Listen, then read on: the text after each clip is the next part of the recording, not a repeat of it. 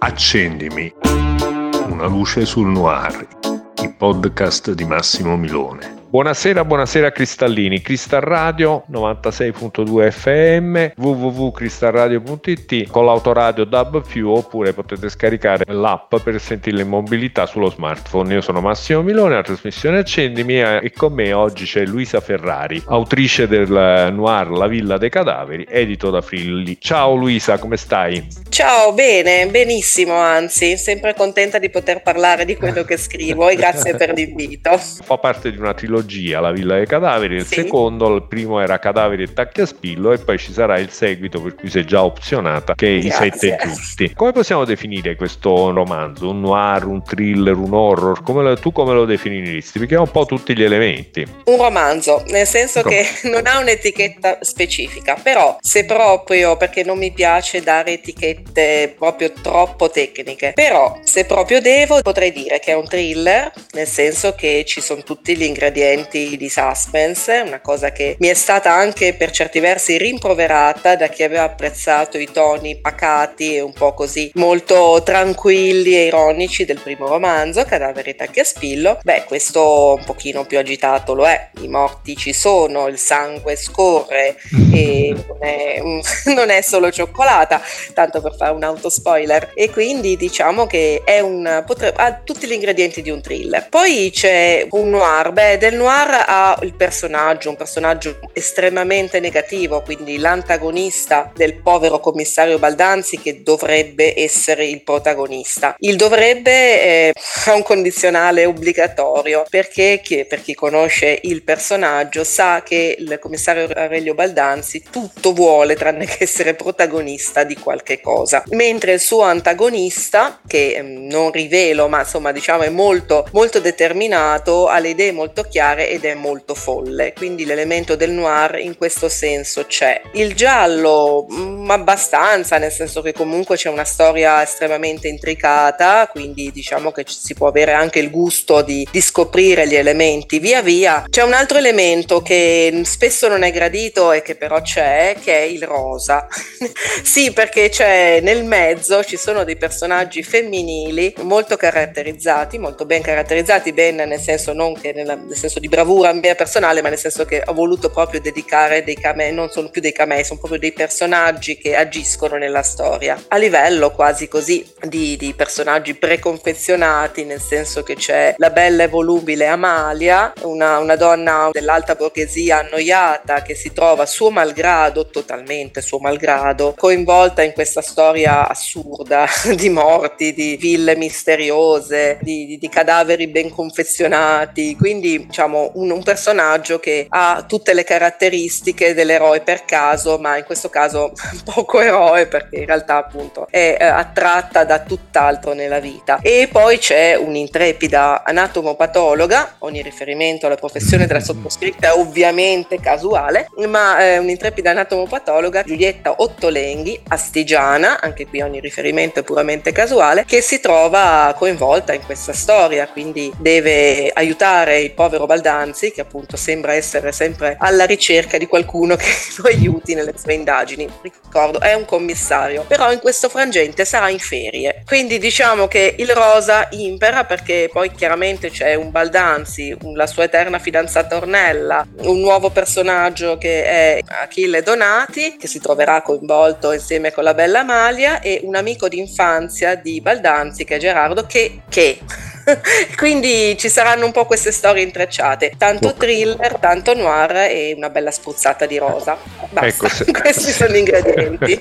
e mi sembra che ce ne sia abbastanza. Senti, sì, io sì, quando sì. devo intervistare le autrici o gli autori dei libri, chiedo a loro di raccontare quello che si può raccontare del libro perché così evito di commettere errori, magari rivelare cose che non si devono rivelare. Quindi, diciamo, ci hai raccontato un po' tutti i personaggi e già questo ci rende intrigati gigante il libro. Ma eh, che cosa si può raccontare di questo libro? Allora, Baldanzi è in ferie, diciamo, affronta un caso. Baldanzi, Baldanzi è in ferie e gli capita la cosa che poteva essere l'inizio, è quello che aveva sempre sperato da una vita, perché nel primo romanzo, Cadaveri Tacchiaspillo, ambientato nel 1998, Baldanzi trova sulla sua strada Ornella, eh, che era bibliotecaria dell'Istituto di Anatomia Patologica di Torino. Da lì in poi, disgraziatamente, Ornella rimane nella sua vita. All'inizio nel romanzo, ambientato nel luglio del 2019, quindi tempi relativamente recenti, al povero Baldanzi capita la cosa migliore che potesse auspicare nella sua vita, cioè scompare Ornella. Ornella scompare nel nulla. Però questa cosa invece che portarlo alla pazza gioia lo porta alla cupa disperazione. Alla cupa disperazione anche perché la, sembrerebbe esserci di mezzo un, un misterioso individuo, un professore. A quel punto decide di andare nel luogo del delitto, ovvero nell'Istituto Anatomia Patologica di Torino, dove in quei giorni capitano fatti assolutamente di fantasia per fortuna, ma terrificanti come poveri specializzandi che fanno una brutta fine per capirci. E da lì in poi la storia parte, parte perché viene aiutato appunto da Giulietta che lavora nell'istituto e la storia per alterne vicende si sposta a Rocca d'Arazzo. Mm. Ora Rocca d'Arazzo è un paesino dell'Astigiano, eh, praticamente minuscolo, delizioso sulle colline, lo conosco bene perché ci abito e eh, praticamente qui sembrerebbe esserci di fantasia, ma chissà, la villa di un barone che in passato aveva fatto degli atroci esperimenti e un'atroce collezione che veniva preparata dal suo preparatore anatomico, quindi una collezione che si può ben immaginare. E questa villa è di nuovo abitata e... e qui mi fermo perché no, altrimenti certo. uno spoiler diventa un riassunto a rate.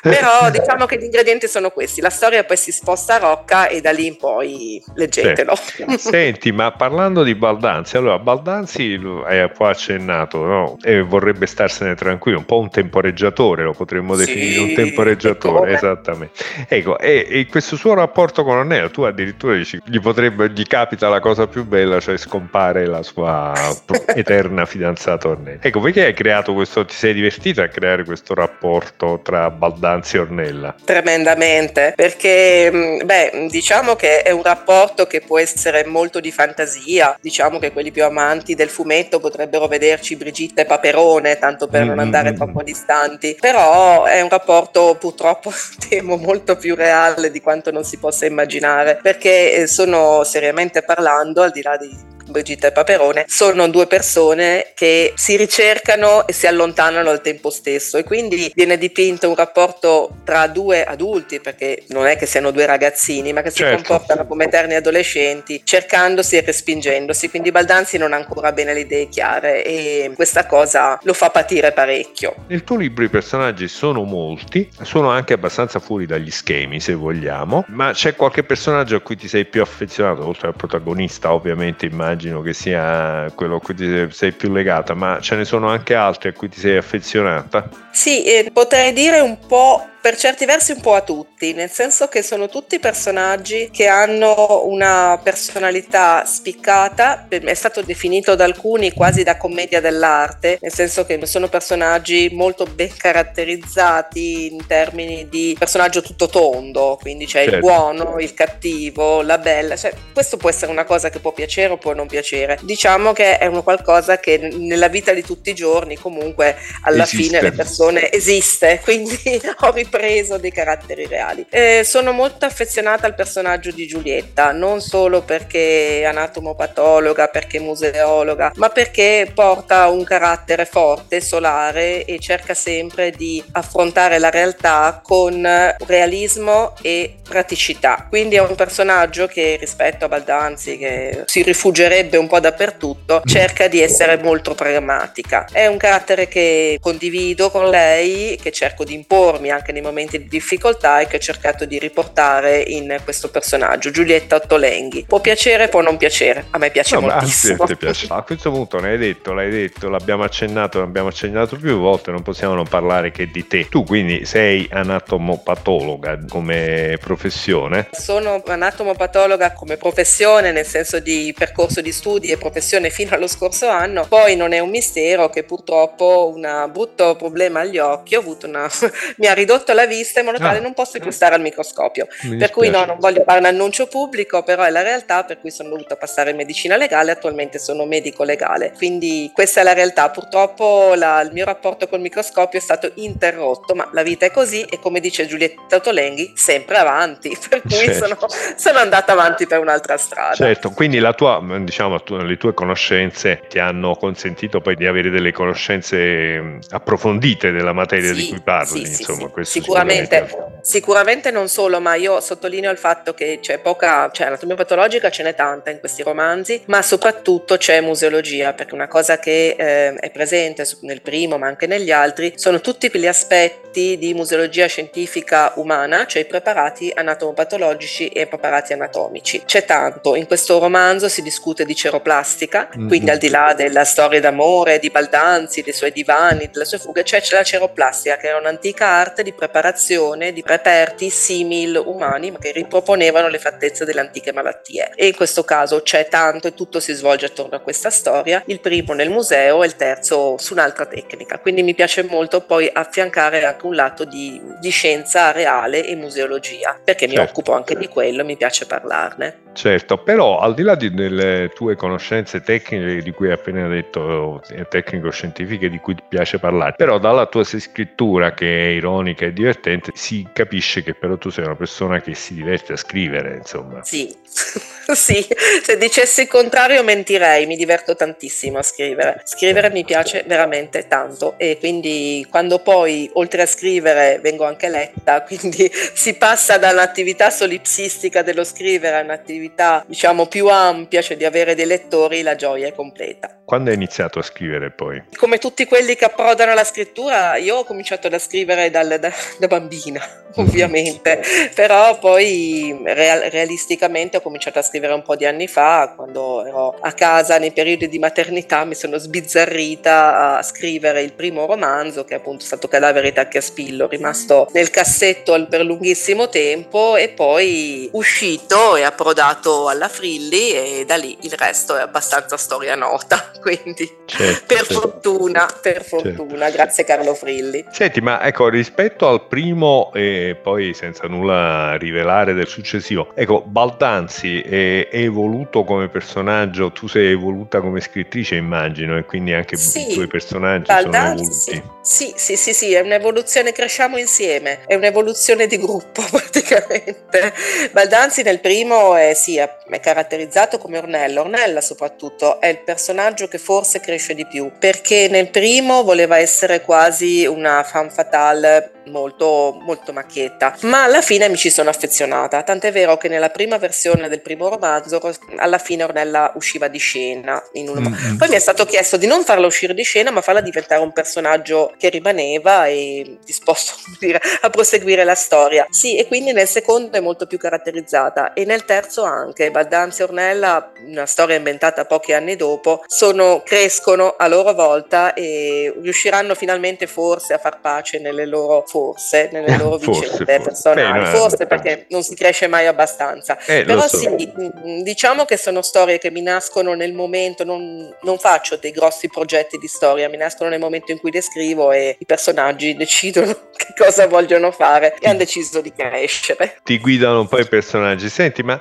come, come, gli, come scrivi i tuoi libri? Che metodo usi? Hai una trama ben precisa, c'è un canovaccio su cui poi sviluppi, ecco, oppure è, è un po' sono i personaggi che ti portano da, lungo la storia? In alcuni casi es- succede esattamente così. Il personaggio di Giulietta Ottolenghi è nato in quel modo, nel senso che avevo una scena ambientata nell'istituto, a un certo punto ho scritto, l'ho fatta comparire, ma doveva essere una cosa casuale, e poi da lì in poi è rimasta salda, diciamo, tra i personaggi della storia. Altre volte sì, parto ovviamente da un'idea, non è che improvvisi, non sono il Mozart della tastiera, però tendenzialmente parto da un'idea e poi se questa idea non è proprio quella, ma cresce diversamente, tanto di riguadagnato. Scrivo improvvisando molto, difatti non è certo. che abbia dei tempi di scrittura, quando mi siedo scrivo e la storia cresce. Quali sono i tuoi autori di riferimento? E questa è una domanda che mette perennemente in difficoltà, anche perché non potrei dire sì, rispondo sempre più o meno allo stesso modo perché per me l'autore di riferimento assoluto cioè Umberto Eco. Io mm-hmm. ho un'affezione totale per Umberto Eco, secondo me un capolavoro come Il pendolo di Foucault e come Il nome della rosa sono due capolavori che sono assolutamente irraggiungibili da un, certo.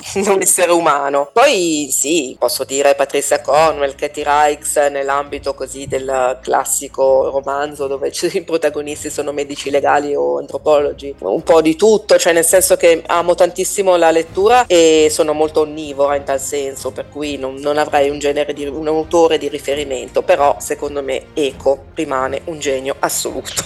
Certamente. Senti, e il tuo rapporto con Torino? È un buon rapporto, nel senso che è una città che non è la mia, ci sono capitata negli anni della specialità, l'ho trovata una città veramente affascinante eh, che attira e respinge al tempo stesso perché è una città dalle, dalle grandi emozioni, quindi è difficile da vivere e allo stesso tempo è difficile rimanere lontano da Torino troppo a lungo. Lì c'è un bellissimo museo di anatomia patologica, reale, vero, antico, del quale mi occupo da anni e che spero prima o poi che possa venire aperto al pubblico e quindi è una città che per me ha tanti motivi per tornarci e tanti motivi per essere amata. Poi ovviamente è splendida, ma questo è secondario certo. Certi versi. Va bene, senti Luisa, io ti ringrazio moltissimo della tua disponibilità. Ricordiamo che abbiamo avuto ospite Luisa Ferrari con il suo La Villa dei Cadaveri, edito da Frilli, che è il seguito di Cadaveri e Tacchi a Spillo ed è il prequel di I Sette Giusti che uscirà, di cui parleremo in primavera. Abbiamo già opzionato Luisa per un'altra intervista. Io ti ringrazio molto della tua disponibilità e ti faccio tutti gli in bocca al lupo del caso per tutte le tue attività. Grazie mille e saluti a tutti. Grazie. Grazie ciao, buona serata, Grazie. ciao.